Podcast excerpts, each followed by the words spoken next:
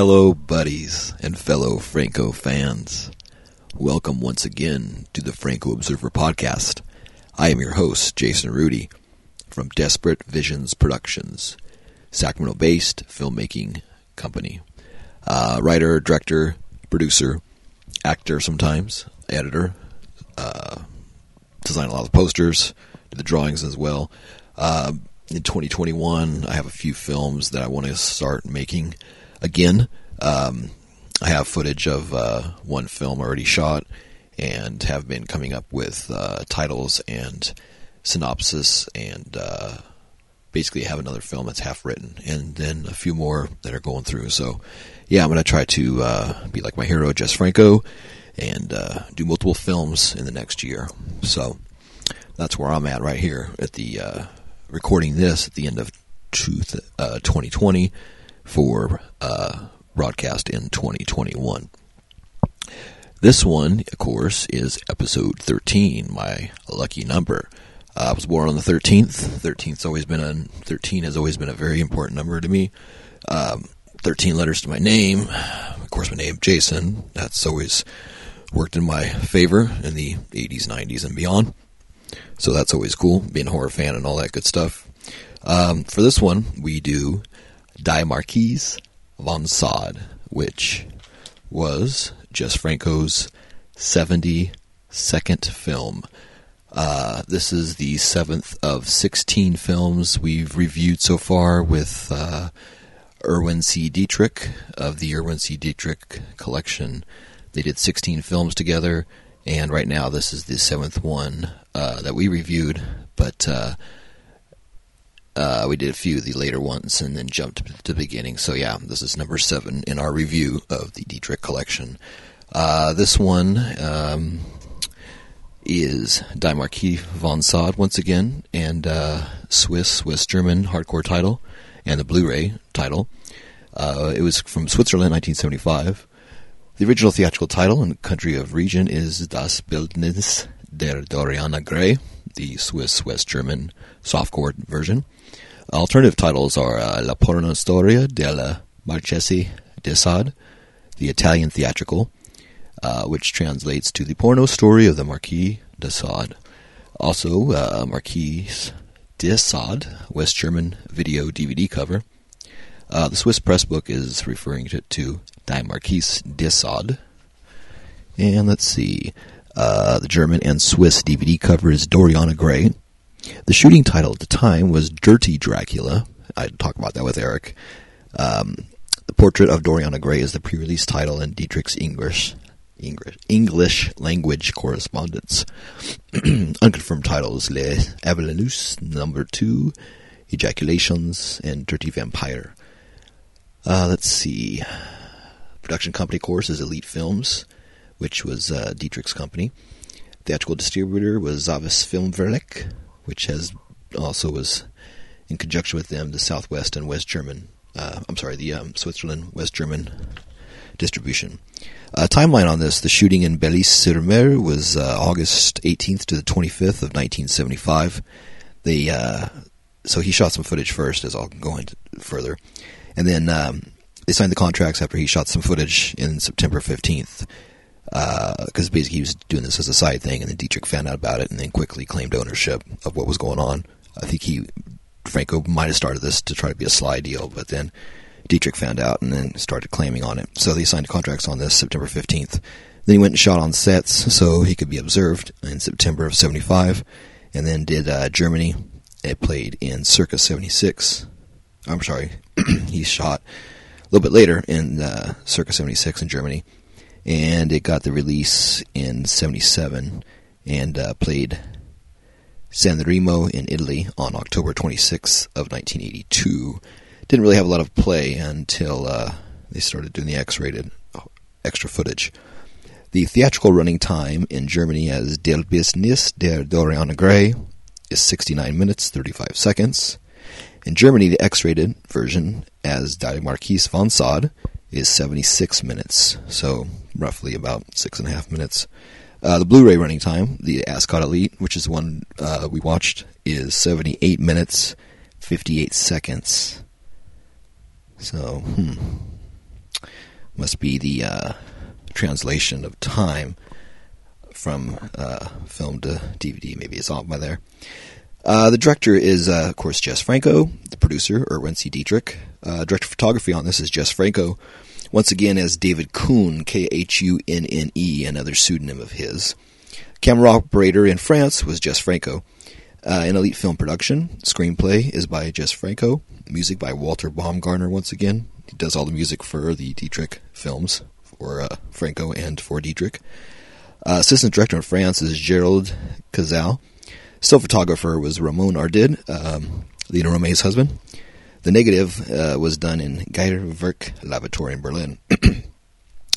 Cast on this, Lina Romay as Lady Doriana Gray, and as a second role, she plays her twin sister. Uh, she's very different in this. She has good range in this film. Um, and Monica Swinn's in it as the American journalist. She's very good. Peggy Markoff returns once again as an artist. She plays like a porno actress that is in the first flashback of Doriana Gray to uh, her conversation to Monica Swinn. Uh, Ramon Ardid in here plays Zeros, Doriana's servant, almost like a Dr. Orloff and uh, type assistant. Um, uh, let's see here. Uh, uh, Martine Stedil is Zeros' girlfriend. Um, Ronald Weiss plays Dr. Orloff in this. Um, this Dr. Orloff uses the name, but it's more of a psychiatrist institute where she's kept. Uh, we don't really see him as a mad scientist in this. He doesn't do any creations or any plans or anything. He's just more of a stand-in doctor, and he just uses the name Dr. Orloff to keep it going.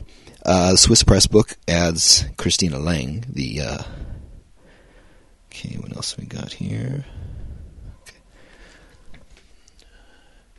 All right, so um, from the Flowers of Perversion, once again on this, the Delirious Cinema of Jesus Franco, Volume 2 by Stephen Thrower, which is the source book in the Bible, basically, of Franco films. Um, I always use this book for reading uh, the production credits and all the good stuff after watching the film and uh, going through and getting all the technical details. Um, and while I'm talking about books right now, give you all different source things. Uh, Another good one is the uh, Jess Franco, the world's most dangerous filmmaker by Christopher Todd Upjohn. Um, this one retails for about sixteen bucks. You can get a little bit cheaper on Amazon. Um, you can hold it in your hand. It's good. It's like a smaller book. It's about 189 pages, 190 pages. Uh, a lot of essays on the film, and there's a good little um, filmography in the back, like a little checklist, which is good for me. Um, if you don't want to go through and ha- handle the Stephen Thrower books that are kind of big coffee table books, this is a smaller one that you can pull from and uh, f- quick quick find sources and alternate titles and kind of dates and history and that. So it's definitely worth it. Um, I'm glad I got this one. It's really nice. And I got a new one that I haven't l- read yet called The Films of Jess Franco. Um, it, it's uh, by Lazaro Ribonal and Ian Olney. Antonio Lazaro Reboll at Ian Olney. Um, this one's a little heavier. Uh, it's about 360 pages. So it's a bunch of essays by different writers and scholars on the different stages of Franco's career. Looks like a good, uh, more of a overall of his films. Basically, I mean, yeah, the films just Franco. It kind of tells you what it is. But yeah, it's basically a good overview of all of his films and people writing about it and such. So if you're a fan of these podcasts, those are probably two good books to check out if you haven't read those yet already. Um, so yeah, let's go through and knock out the production notes on this. Um, this film was really cool because uh, it was like an inspiration thing, and usually art comes out of inspiration, and art that does come out of inspiration is sometimes better than things that are planned because it's uh, you know it's art and the muse takes you. Production notes: um, having shot most of Barbed Wire Dolls and Downtown, plus a few minutes of Die Sklaven slaves, Franco was unable to resist the siren call of another idea, and thus was born Dice Marquis von Sade, first released in its softcore version as Das Bildnis der Doriana Gray. Um, It really does seem as though the summer of 75 was one long production block, during which Franco shot material more or less simultaneously for five different films, three of which he was contracted for by Erwin Dietrich, which were Wire Dolls, Downtown, and Die Sklaven, one which he shot clandestinely, Women Behind Bars, and another which he shot on impulse, Die Marquise von Sade. Marquise von Sade features a tiny cast. Lina Romay, Monica Swinn, Martine Stedil, Ronald Weiss, Peggy Markoff, and Ramon Ardid, all of whom, with the exception of Swinn, appeared in uh, Barbed Wire Dolls, Downtown, and Die Sklaven as well. Ronald Weiss looks identical to his appearance in Die Sklaven, wearing the same sinister black sunglasses, while Lina wears the same chiffon gown in both films. All this supports the notion that Franco's first four Dietrich films were made, or at least begun, in very quick su- succession. When shooting actually took place, Doriana was not subject to any prior contract with Dietrich. Franco appears to have filmed it spontaneously on location in the south of France and then after returning to Switzerland to shoot interiors on barbed wire dolls and downtown, offered it to Dietrich. The two of them signed an agreement for Doriana on September 15, 75. However, owning to its hardcore explicitness, Dietrich found the film hard to market through his usual channels. It played the German X certificate circuit in 77, specifics are hard to discern, and saw a release in Italy in 82 as Le Porno Storia della Marchesia de Sade but otherwise it was for a long time this was one of the more obscure titles in the Dietrich catalog. All right, uh, the review portion of um, Stephen Thrower's review of the film. Die Marquise de von Sade is by far the most personal, the most beautiful, and the most gynecologically explicit film Franco made for producer Erwin Dietrich. Building on elements from La Comtesse Noire, he delivers a mesmerizing work that seems to exist outside of normal narrative time, a pure blast of Franco magic which revisits his obsessive themes of the purgatorial nature of lust and the deliciousness hell of instability. All right, I'm going to jump ahead on the review and um, go to this part. This is the crux of the film. Doriana has sexual desires, but she can't achieve orgasm and remains perpetually unsatisfied by the acts to which her desires drive her acts which climax with the death of the other party. Her sister, on the other hand, is psychically linked to her siblings and experiences Doriana's missing pleasure and her victim's erotic agonies flooding through her body, the intensity of which drives her to violent fits and uncontrollable ecstasies, rolling around on a bed, clawing frantically at her sex. She must live her days in a sanitarium, constantly inflamed by the activities of her murderous sister. Doriana can kill people just by arousing them, but while there is a hint of vampirism to this, there are no fangs, no puncture wounds, and definitely no blood. She is essentially a kind of a succubus. When the journalist finally gives in to the temptation that's been rising within her by kissing Doriana and touching her breasts, we get the briefest hint of Doriana's dark side. She bares her teeth slightly and bites the woman's lip to the accompaniment of a hissing exhalation on the soundtrack that connects what we're seeing to the vampire myth. However, that's as much as we get in terms of classic vampire symbolism. No fangs, no blood from the neck, and certainly no garlic or crucifixes. Franco is at his most determinedly abstract here. Doriana's only tools of the trade is her magnetic aura of sexuality. The supernatural is manifested in her paranormal ability to exert her will across empty space, or drain someone's life force with an erotic caress. The conflation of erotic arousal with depletion and or death by supernatural forces echoes another film, Shining Sex, made by Franco just a few months earlier. It's striking that he wrote two scenarios linking sexual attraction and death in fairly quick succession, as in both cases the actor who, person- who personifies that dangerous mixture is Lina Romay. Was he writing consciously or unconsciously about the siren pool of Lina's real life sexual magnetism? Remember that in 75, Franco was still married to Nicole Guettard, and Lina was married to Ramon Ardid. According to Antonio Mayans, Franco and Romay first consummated their mutual attraction in the autumn of 73 during the production of Night of the Assassins. But as far as their spouses were concerned, the relationship was simply that of a voyeuristic film director and his exhibitionist muse. It may seem unlikely, given the free and easy attitudes in Franco's films, that he was dedicated to maintaining bourgeois codes of behavior. But who knew? Perhaps the restraining bonds of marriage were at war with Franco's desire for his leading lady. In Shining Sex and Des Marquis von Sade, Lina can kill with an erotic caress. In Downtown, which is full of innuendo about their relationship, she's a femme fatale who seduces and ensnares Franco himself, playing a private eye. These three films were made within four months of each other. Two earlier films also featured Franco playing characters intensely fascinated by Lina Romay. In Exorcism, 1974, he plays the murderer Vogel who abducts Romay's character and treats her as a debased innocent who must be punished. In Giulietta 69, 1974-75, he plays a lonely voyeur, terrified of physical contact, who masturbates while Romay strips for him. The line between fantasy and reality was becoming ever more smudged and indistinct, and by depicting Romay twice in the space of four months, as a woman of supernatural sexual powers, it seems that Franco was struggling subconsciously with the tensions and responsibility in such a charged situation. With his wife and Romay's husband also working on the set each day, the degree to which Franco's desires were being acted out in full view of the two spouses must have felt both thrillingly daring and insanely risky. Cast and crew. The striking actress who plays a nurse at the sanatorium also appeared in Women Behind Bars, playing Maria Rincon, one of the influx of new prisoners alongside Romay's character Shirley Fields. This suggests that the scenes featuring Doriana's sister in the mental hospital were shot in the south of France during the initial shooting period. Sadly, the actress is unnamed in either film. Very unusual for Franco film, we can spot the camera crew reflected in the French windows of Doriana's entrance hall.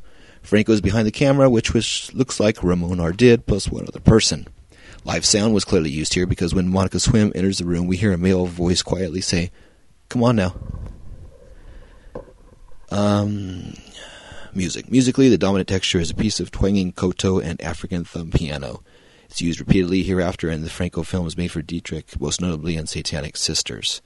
Here it lends a kabuki like drama to the slowly moving bodies and bestows both exoticism and a sense of obscure psychic derangement. It's a shame that some of the later scenes fall back on more typical porno music, but with all the Dietrich productions, Franco did not have a free hand in choosing what pieces to use. Locations. There were two location shoots for the film, separated by several months or possibly more than a year.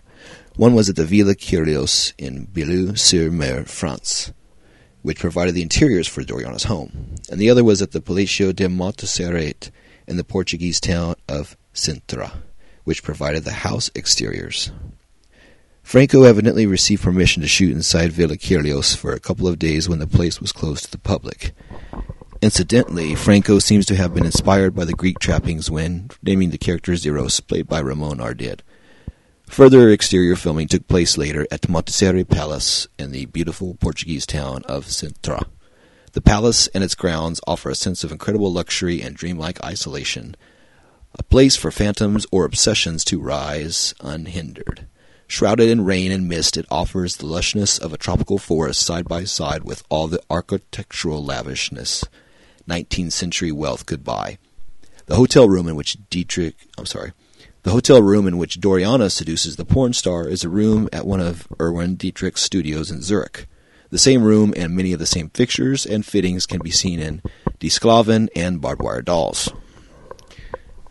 Uh, let's see, connections. Regarding the softcore version's title, and the lead character's name, to what end do we regard this as truly a version of Wilde's The Port Picture of Dorian Gray? The connections are extremely tenuous. There is no real psychic there is no real physical difference between Doriana and her twin. The portrait and the attic effect being restricted to the gulf between Doriana's icy calm and her sister's ranting and raving. Much stronger similarities can be seen with Franco's earlier films Female Vampire and Shining Sex. The element of a visiting journalist quizzing a woman with supernatural powers about her life carries a strong echo of the former, in which the Countess Irina is approached by a female writer intent on discovering links to the bloodthirsty Karlstein dynasty. The notion of a woman who kills by sexually arousing her victims to the point of death echoes Shining Sex, albeit this time removing the sci fi explanation and leaving the means by which this is achieved completely mysterious. The finale, in which Doriana ends her life in a huge stone bath, echoes the finale of Female Vampire. All right, yeah. So we watched the um, Jess Franco Golden Goya Collection, the Ascot Elite Blu-ray. Um, it has both the uh, hardcore version and the softcore version, um, and it's really a, a good Blu-ray. Uh, it's got a lot on there, um, but also too, uh, the if you're looking for a DVD of it, which is a cheaper one, which is really good too, uh, the Full Moon one. Um, it's billed as uh, Marquise de Sade aka The Portrait of Doriana Gray. Uh, this actually has the X-rated, the hardcore version of it, not the softcore version, um, which is actually better. So, um, yeah, that's on this one, but it's DVD and it's got the uh, same audio interview with Franco, which is really good. That's on a few of their DVDs, and the same uh, vintage VHS Franco trailer reel. But the Blu-ray Ascot Elite has uh, the uh, original trailer. It's got interview. It's got photo gallery, the trailer show, and then it's got the softcore version as well. So you get two films on that one. So that's really cool. Um, also, too, uh, you can also reach us and get a hold of us. Leave us any questions or uh, comments or any fan mail or anything you want to leave us at uh, francoobserver at yahoo.com. That's our uh, show email got a few uh, people writing about the show. I appreciate the shout outs. Had a person write us and talk to us about downloading all the shows, and he's a mail, car- mail carrier and uh, listens to the shows in the morning while he's delivering the mail, which is cool because we all order movies and DVDs and such, so it's good to have uh, one of the cool fans and uh, friends of the show listen as they deliver packages out there. Hope you're doing good on this, or hope you did good actually through the holiday season was when this is airing.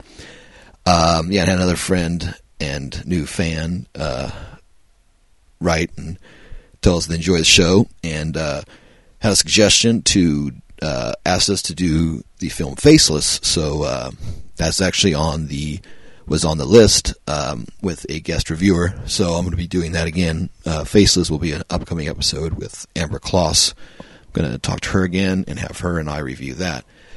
Um, what else do we want to say? Oh yeah. So for this, um, our numbers are good. We did uh, really good in December, in November, our first month, and it looks like uh, December we did more than November. But uh, also too, I noticed if you download the episode, our numbers go up compared to just listening. A lot of people are downloading it, but if you don't download it, if you could, just please download it and listen to it on your computer, and then you know you can get rid of it when you're done or keep it, whatever you feel like doing. But that increases our numbers. And with our numbers increase, it, it helps us get advertising on other shows and helps the numbers, helps us get a better audience and uh, gets more ears and eyes focused on the podcast. So it's always a good thing, you know, need more people. But yeah, really happy with everybody that's listening. Please keep listening. Please tell your friends. Please have, uh, please also uh, on your listening platforms if you're listening to this on Apple Podcast, we get a lot on there, a lot on iTunes, a lot on Spotify. If you could rate us, uh, leave any positive comments is always appreciated. That helps us as well. Uh, rating and uh, leaving reviews are always very, very appreciated. So, also too, um, with this being the 13th episode, episode 14 was going to be Girls in the Night Traffic, uh, the 74th film. Um, of Jess Franco. But of course, you go, okay, well, this is 72, and the next one is 74. So what about 73? Well, 73, film number 73, was a film that was almost completed but never released called Mandinga, which was kind of like a knockoff of uh, Mandingo, like a like a slave movie of the 70s, which was popular at the time, roots and on Mandingo and drum and all those. So, um, reading about that and kind of learning about what happened on all that, I decided to go ahead and make uh, Mandinga the 14th episode and move Girls in the Night Traffic to being episode 15. Because Mandinga, there's a lot of information on it, and I thought it would be a good standalone episode compared to uh, one that's added on to Girls in the Night Traffic. I think it deserves its own episode because uh, you learn all about what happened to Mandinga, the film with Franco leaving town with Romay, stranding his crew in the hotel for two weeks, and then also him filming uh, The Killer with Black Stockings, which was another back pocket film that was never released. So those two together, I'm going to do as a bonus type episode. That's just going to be the information and the behind the scenes of those two films. And of course, no review because they were never released and I couldn't watch it, so I can't review it. But uh, yeah, that'll be episode 14. Will be the Mandinga Killer wore black, socks uh, fiasco. And then we'll jump ahead to episode 15, which will be proper uh, Girls in the Night Traffic, which was filmed 74. And we do a review on that. So, and then you learn why the conditions on the next three films. Girls in the Night Traffic, uh, White Skin, Black Thighs, and Mondo Erotica slash Around the World in 80 Beds were so controlled by Dietrich on sets, no exteriors, all that stuff, uh, because of what he did on Mandinga. So, that's wrapping up this episode, episode 13, Die Marquise von Sade, uh, which was film 72. Uh, after this, you're going to hear the trailer for the film, and then You'll hear, of course, the bumper music on both sides, and then the review of the film. Um, let's see, anything else I want to add? Um, thank you all for you know joining us. Thank you all again once again for listening. Please tell everybody our mission statement again is praise and in memory of Jess Franco, and we want to bring the name and films of Jess Franco to new eyes and ears. I know for sure that I'm, I'm doing that my part because I've had a few people who before never hearing of Franco that were friends of mine and family and such listen to the film or listen to the podcast and now, you know, dig him and and have bought copies of his films and have seeked him out. So that's cool. That's the point of the film. I'm, I keep saying film, but that's the point of the podcast is to get people into his films, and we're doing our part. So that's really good. All right. Well, uh, I'll see you around. Thanks again.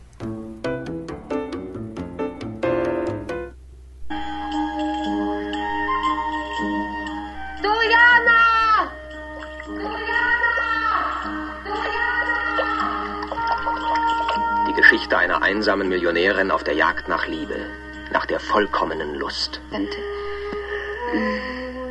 Eine Liebe löst die andere ab.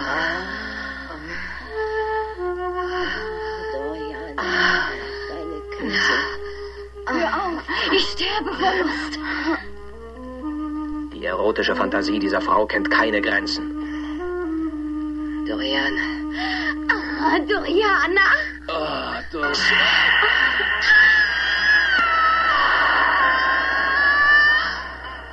Sie ihr, Dr. Olaf? Seien Sie ganz ruhig, Lady Grey. Kommen Sie, Schwester.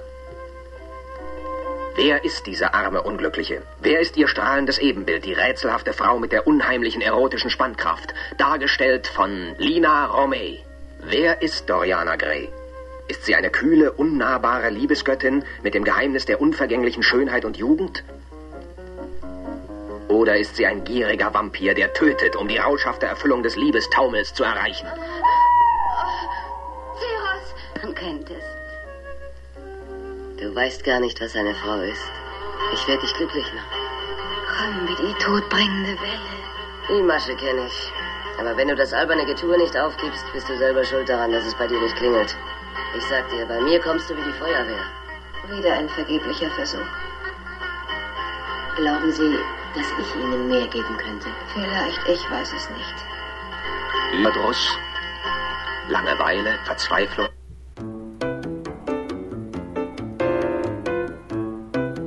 Hey, buddies. Welcome once again, Franco fans, to the Franco Observer podcast. I am your host, Jason Rudy from Desperate Visions Productions. Uh, let's see. You already know all my films, all that good stuff. Uh, once again, for this episode, my co host is uh, my friend and fellow uh, Franco fan, Eric Whitwell. Hello. So, for this episode 13, we watched Die Marquise von Sade. Um, this was the 72nd film that Jess Franco directed. Um, he directed this right after Slaves. Uh, this was the one, two. This is the fourth film that he did for uh, Dietrich. Um, started by Barbed Wire Dolls, and then Downtown, and Slaves, and then this. Um, this was uh, in made in 1975. Um, shot in uh, August 18th to 25th of 75, and played uh, Germany circa 1976. Um, this film, there's a softcore version and a hardcore version. Um, I believe the softcore version's like 69 minutes, 35 seconds, and the hardcore version 76 minutes. Uh, we watched the hardcore version, the um, Elite um, version. Um, let's see. This had actually. I'll, I'll go ahead and give you some of the alternate titles because this has had quite a bit of stuff behind it. The uh, original theatrical title in the country of origin is Das Bildnis der Doriana Gray. That's the West German softcore version. Uh, the alternate titles La Porna Storia della Marchesia de Sade, the Italian theatrical title. Uh, the porno story of the Marquis de Sade. Uh, Marquis de Sade was the West German video DVD cover. Uh, Swiss press book is Die Marquise de Sade. And let's see. Uh, Doriana Gray, the German and Swiss DVD cover. Uh, the shooting title of this is Dirty Dracula, which is kind of cool. yeah, I don't know what the Dirty Dracula. Dirty Dracula, because I mean, she DD. does she does suck the life out of the people, and this is very similar to Sexy Sisters, which he did after this uh, Satanic Sisters.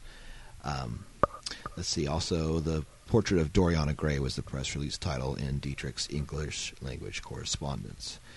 Um, give you a quick synopsis of this, and then we'll talk about the film and what we thought of it. Um, synopsis: Lady Doriana Gray lives alone, except for her mute manservant Zeros, in a magnificent Portuguese chateau.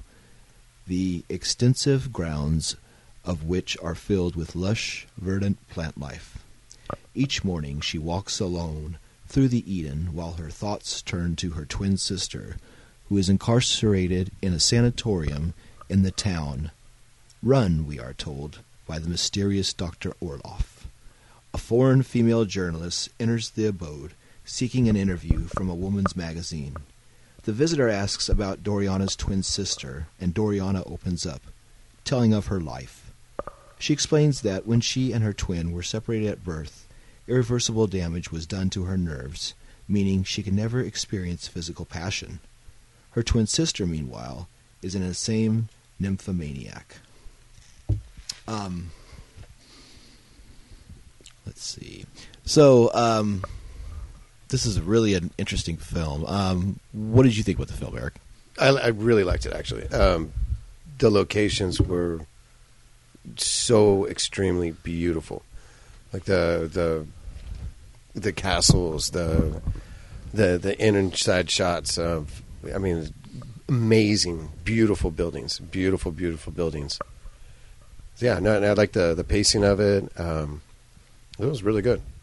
Yeah, this is the fifth film with Martine Stedil, so I got to bring her up right away because that's the elephant in my room. Um, this is the fifth and final film he shot with her, which is really sad. That Uh, sucks. yeah. that really sucks.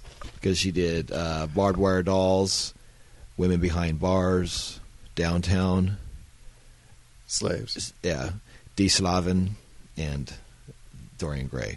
So uh, yeah, and then that's that's the end of her run, and uh, the same with Ronald Weiss. Although we, we won't miss him as much, but but yeah, so so those two are all those films together. Um, one thing watching this film, it's, it's really cool. There's a lot of like uh, his repertory cast in this. Um, uh, we saw Peggy Markoff. So of course, yeah, Lina Romay, uh, Monica Swinn. Uh, she's in quite a few films. She's awesome in this. As the American journalist, she has no credit.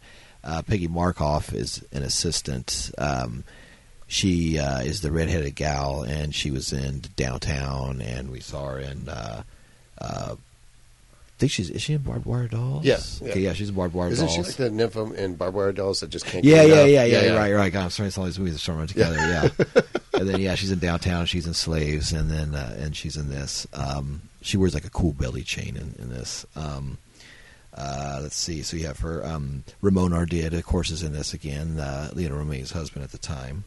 Uh, he's in quite a few of the films, um, all the ones we mentioned, the Dietrich films, um, and then Shining. Anyway, a bunch.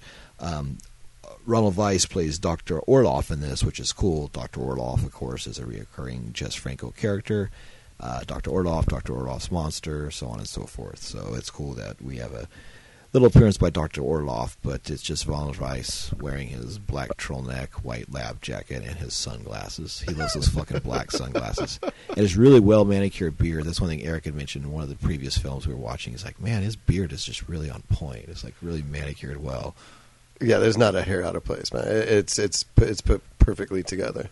yeah, it's it's uh, pretty daring. Um, so for this, you know, um, some of my notes on this. Uh, it starts off when you see her; she's wearing like this pink chiffon dress, and you hear the jungle sounds uh, when she's walking through, and you hear the couple of the Franco jungle um, soundtrack cues, um, and then it cuts. Uh, she has the same purple dress, the chiffon dress, the wrap from um, Slaves and from I think Downtown. Um, she wears that in this, and, uh, and then uh, of course there's the uh, sailboat in the body of water. We see one sailboat first, and then we see a little bit later the body of water again with like a fucking sailboat bonanza. I, I said because there was like no lie, like fifteen to twenty sailboats all like Yeah. coming at it. And then later on toward the end of the film, there's like this fucking sailboat that's like in the water and it's like this raging storm going on. And Eric's like, Why is that guy out in the sailboat like at this during the storm? Like what's going on? It looked like it was about to blow over at times. Yeah, like, like the was wind. rocking so yeah. hard. Yeah, it's like, oh, let's go out for a nice sail. I want to test my survival.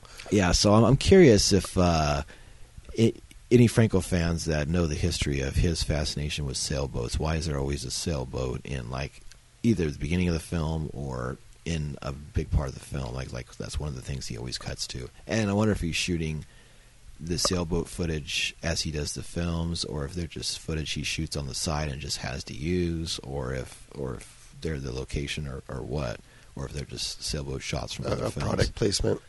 Yeah, or maybe he's just like one day he's like, I'm gonna go out and shoot a bunch of sailboat footage and just have it for the next twenty films that I do. Yeah. and I'll have just all the sailboat footage. You know, I don't know. I'm curious what why his thing is for sailboats, but um, yeah. So also too, we have uh, so my checklist of water sailboats. Uh, dance scene. There's not really a dance scene in this, is there? No, there's no dancing. There's no club or dancing. Yeah, there's no club, no dance scene in this. Yeah. Uh, there's palm trees. There's jungle sound effects. Uh, no, no sheepskin rug in this. I spotted. No, no, no, No, sheep- sheepskin rug. Uh, She did have the black smock from the prison yeah, she as had well. she had the black smock um, from uh, Barbed Wire Dolls, um, and went behind bars. They had dark blue one in that. Um, so yeah, they mentioned before the sister. So basically, it's she's this woman. Uh, um, Lina plays a woman who is basically has a twin sister, and they had uh, they were separated. So I don't know if they were Siamese twins. That's what. maybe. Yeah, I was, I was getting like they were like conjoined somehow. yeah, they're conjoined. Yeah. And when they were separated, she said that w- she lost all of her sexual sensation, and her sister lost her mind. So basically, every time Lina would have sex with a person, she would have sex with them until they died, and then she would ooze their life fluid out of her mouth, while her sister would experience all the sensations from the sex, which. Uh, I guess was similar to Sexy Sisters later and uh, Satanic Sisters, where they had Monica, Monica Swinn um, was the one sister, and the other gal was the nymphomaniac in the bed, and she experienced all the things, or she wanted to, you know. Yeah, Nym- Nympho seems to be a running a running theme in Yeah, his yeah. movies. yeah, and then Slaves was too. Uh, Swedish sex nymphos too. They had that Yeah. thing. So yeah, the nymphos, is, especially in the seventies too. That was She- like kind of a popular word. You know, She gives a killer oral. Yeah. so like I was saying, so we were watching and we're like, okay, so this version, we don't know if it's this is the soft core or like, okay, well one's longer than the other. We looked at the running time it's okay, so longer running time thought was the other one, but turned out to be X-rated version. And we were watching like, wow, this really is the X-rated version. Um, first, we see Peggy Markoff and uh, Lina, and they are uh, um, giving each other head, and uh, you you really see Lina and Peggy like the whole Yeah. biological film of you. This is this is the film where Franco really like. If you ever see what a, a close up of a vagina looks like, this is the film to watch. It's yeah. He would just focus on the the lips Yeah, close, and he would get so close up. yeah. This has one of the most zoomed.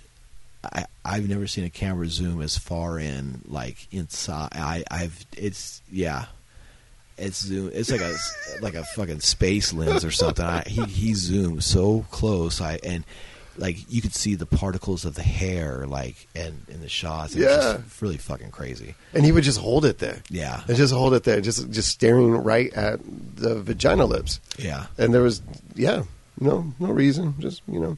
so so Lina would basically fuck her, and then she would die. The gal she was with, she was dying. Um, so, uh, and then I guess she, I, I guess it kept her because it's like the portrait of Dorian Gray. So it's the portrait of Dorian Gray, and Dorian Gray kept a painting of himself in a closet, and the painting would age, and he would be young, and then finally.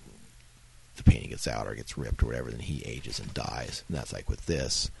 Uh, not to be a spoiler, but yeah, in the end, Lina meets up with her sister, and she fucks her sister. But it's and see, and it shows you how much of a Martine fan I am. I was like, because there's a close-up shot, and we're like, okay, it's supposed to be the two twins together of Lina, and she had her hand on her vagina. I said, that's Martine's hand. I could just tell by the tan and, and her fingernail polish.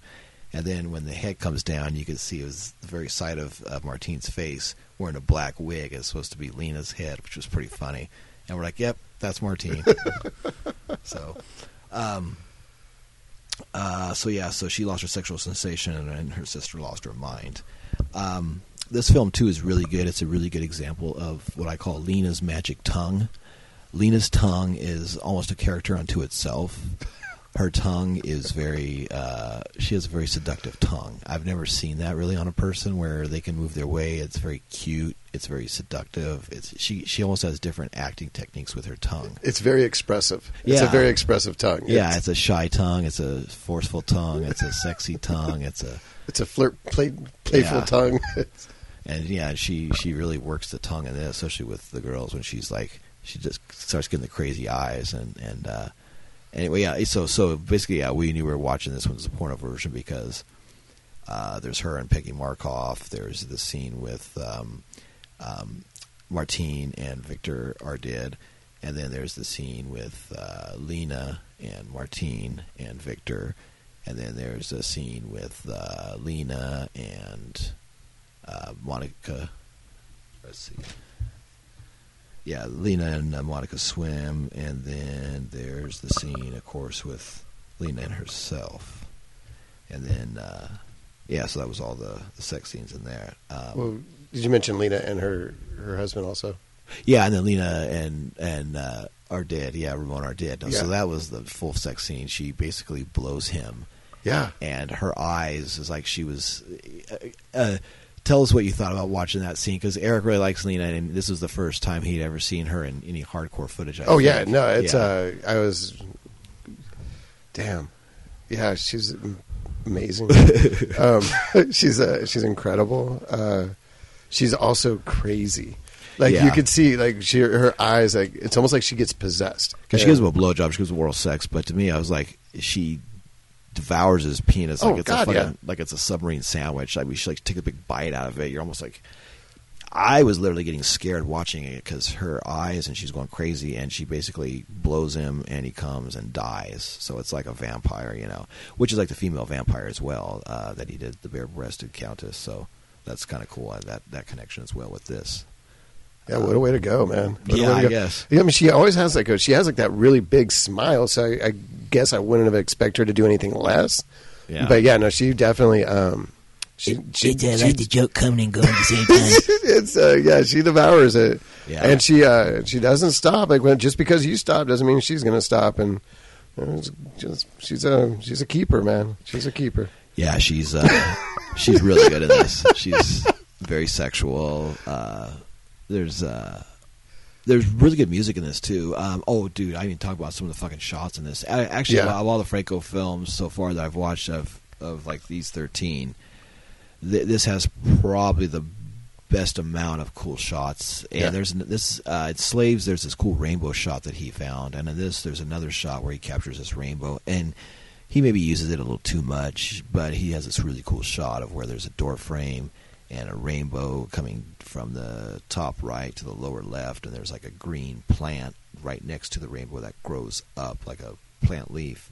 And then she walks into the frame, and then she turns sideways, and you see her silhouette of her boobs and her hips, and the rainbow and the plant in the door frame, and it's just really well. It was done. really beautiful. Yeah, Really beautiful. Really good shot, and it was like right after the sex scene too, where it's like after they came, then there was the rainbow in the sky, and then she and and that was like a filmmaking. I that was a happy accident. And that's a really cool feat that he pulled off because uh, it was right after the storm, and they filmed the storm scenes later and used those with Monica Swinn and her, and then they used the after effect with the with the rainbow and that, and that was that was really really good. Yeah, there's a scene in the very beginning where she starts off where she's like walking outside, and you hear the, her dialogue going on, or not dialogue, the narration. Right, right. And then, um, and then it cuts to her standing in her doorway, and it's with the sun directly behind her, and there's all these like little Yeah, lens flares. Lens flares are- to the left of her. Yeah, it's yeah, and it's it's and it just It was like two good shots back to back right there, where she walks out, and then when she walks into the frame, it's like we're like, "Wow, that was a good shot," and then another good shot. We're like, "Wow, that was a really good." Yeah, it was Like, beautiful. Back to back, really Yeah, good shots. really beautiful. Yeah. Um, and then uh, what's funny is, uh, yeah, so we're talking about with the thing. So then we hear like thunder sound effect, and we thought it was maybe like uh, the fake sound effect, but then it rained later. So we're like, okay, And there was like the thunder sound, but but no rain. But then that. Um, lots of mirror shots again in this. The last few films, he really did the mirror shots. On this, he did a cool shot of a mirror inside of a mirror effect where Ramon's sitting there and Lina comes in and gives him a blowjob the first time. Uh, and uh, you see it from the reflection into the shots. And then there's a bunch of cool ones where he walks up to the mirror and you see the, the sides of the mirror bleed through. And then those were really, really nice. Um, another thing, too, is I noticed that Lina, there's a scene where they have sex and she keeps her shoes on in the bed. And quite a few of the Franco films, a lot of the chicks always wear their high heels in bed. And a lot of the strap on shoes of the 70s, like these Yeah. really cool, like, you know, like, and they're real dirty and shit, you know. Like, take, take your fucking shoes off. Um, oh yeah, and then I failed to mention too. Peggy Markoff wears a really cool gold belly chain, and uh, she wore that before. And also too, there's a gold belly chain that the gal wears in uh, Vampiros Lesbos too, which is which is nice. Um, I always dig those gold belly chains in the '70s. you don't really see those too much anymore because I don't know. Um, also, too, uh, Martine when she her appearance, she wears the same dress as she does at Slaves, the the big flowery dress with the uh, hat too. This basically the same outfit. Yeah, And it's funny too because one of the girls refers to her as the blonde that everybody likes to fuck, or the uh, was it? Uh, the blonde who who's willing to fuck everyone in the room or something like Yeah, that. yeah, the, something the like blonde that. who will fuck everyone in the room. something like that. Yeah, they're the hot her blonde. character. Yeah, The hot blonde. who fucks everybody or something. there was some there was some funny lines in this movie too. Like Yeah. the dub, there was some really fun. Like in the the beginning, A little wordy though. Some of the descriptions. You're Oh, like, real wordy, Yeah, real yeah, yeah, yeah. But I think my favorite one that was said was uh, in the beginning when when Lina playing her insatiable sister, right, where she's just basically lays in a bed and masturbates all the time. Right. Um, it was the nurse comes walking in and she's sitting there. She goes, "Oh, come join me," stuff like that. She said, uh, um, "Breasts you can crack an egg on." she Oh, said, yeah, "Breasts you can crack an egg on." Yeah, she's describing Lina's breasts. And then the nurse proceeds to just sit there and watch her as she masturbates. Yeah. And then when she's done, she just smiles. just sits there and watches her. And then later on, the nurse fucks her. They they scissor each other, and then does the Yeah. nurse die after that, or I don't happens? know if No, I think she just kind of comes and then Yeah. disappears. I think. I think she's don't really see what goes, yeah. Okay, yeah. Because then she has sex for the first time and Yeah. is able to come with somebody else. Yeah, I Um, think she just went back to work. yeah, yeah. and she uh, Go check on the other and I thought she looked familiar. And Eric's like, oh yeah, she was in Barbed Wire Dolls, and I think Bear Behind Bars. Uh, she's in those. Uh, definitely, um, um, Women Behind Bars. She she's uh, in that one, and and uh, plays one of the um, prisoners that comes in with uh, Lina. Um, let's see. Also, too, there's a scene where Martine's having sex with Ramon Ardid, and uh, it's like full full penetration shots. And watching it, I was kind of wondering if like he had used the scenes of them together, and then if maybe there was two insert shots that were put in. We were trying to watch it as a scientific study. We're like, well, this guy's balls look shaved, the other one has hairy balls, so I don't know if it's him. I know we're like we're like trying to say like, well, I don't know, like. she- Is, is it uh uh her ass the same? I don't think she has black hair on her asshole. Like I don't know if that's that's hers. so that and we're we're trying to do the study for the podcast. Yeah, we're So- doing this for you. Yeah, doing it just for you, the listeners, to see if. But yeah, because you know, there's a lot of films done that where they would put insert shots in, and uh, like I was telling Eric when we were watching it, like um, they call her One Eye Thriller. That's a famous one where there's insert shots in the red DVD case, and well, he has the yellow one. I have the yellow one. The X-rated footage. Um, yeah, and there's there's a lot of movies like that from the '70s where there's X-rated footage, and it's not the actors; it's just uh, uh, nameless close-ups of vagina and uh, and uh, penis going in and out, and you don't see anything out outside the shot. And Eric was laughing because I was trying to look to see if I could see through the side of the leg to see if I could see the person's face, even though it's a TV. And if you lean, you can't look any closer. It's, It was like you're trying to look underneath something. Yeah, like you're trying like it's to like look through like a doorway or Yeah, something. if I can look around the corner, sometimes I'll do that. Somebody's coming into a room, and the thing I'll try to like look around the corner to see if I see them coming in before it happens, like it's a real life shot. Um, God damn, that's just like a that's just like one of those like movies that if you if you nail your audition, you're just so happy. Like I just I it's just where you just fall in love with acting. Yeah. yeah, and I know that's why he's like, God damn, man, like you know, and he's like, everybody on this film was probably fucking afterwards, you know.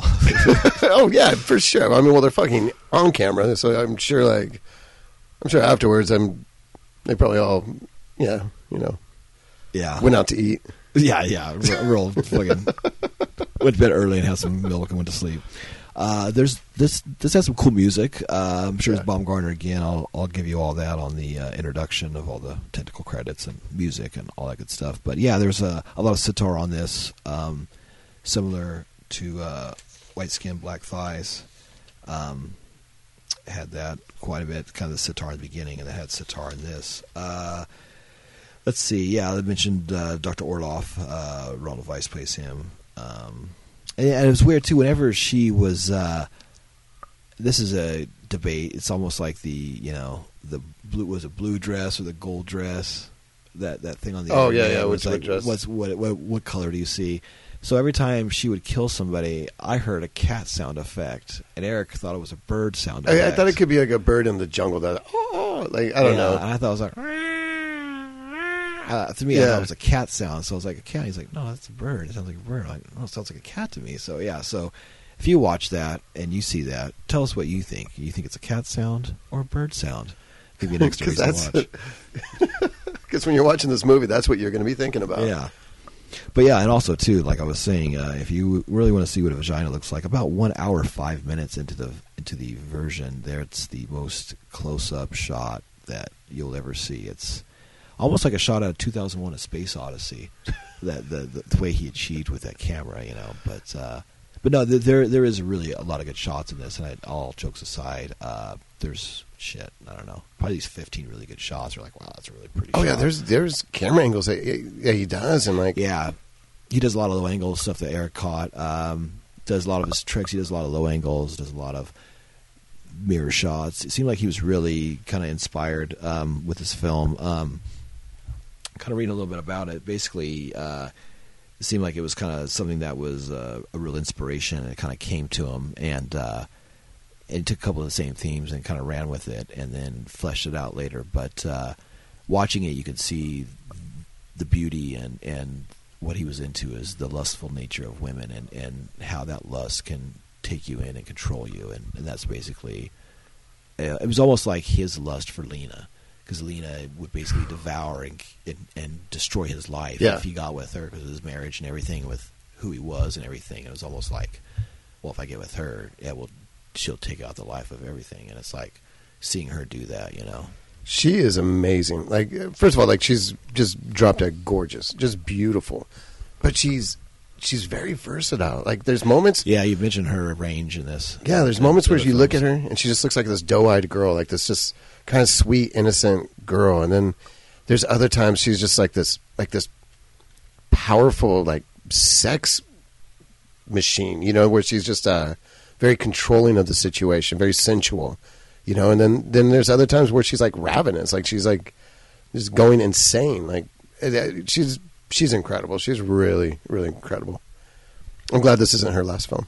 Yeah, no, she uh no definitely start watching her. She goes all the way, all the way, literally.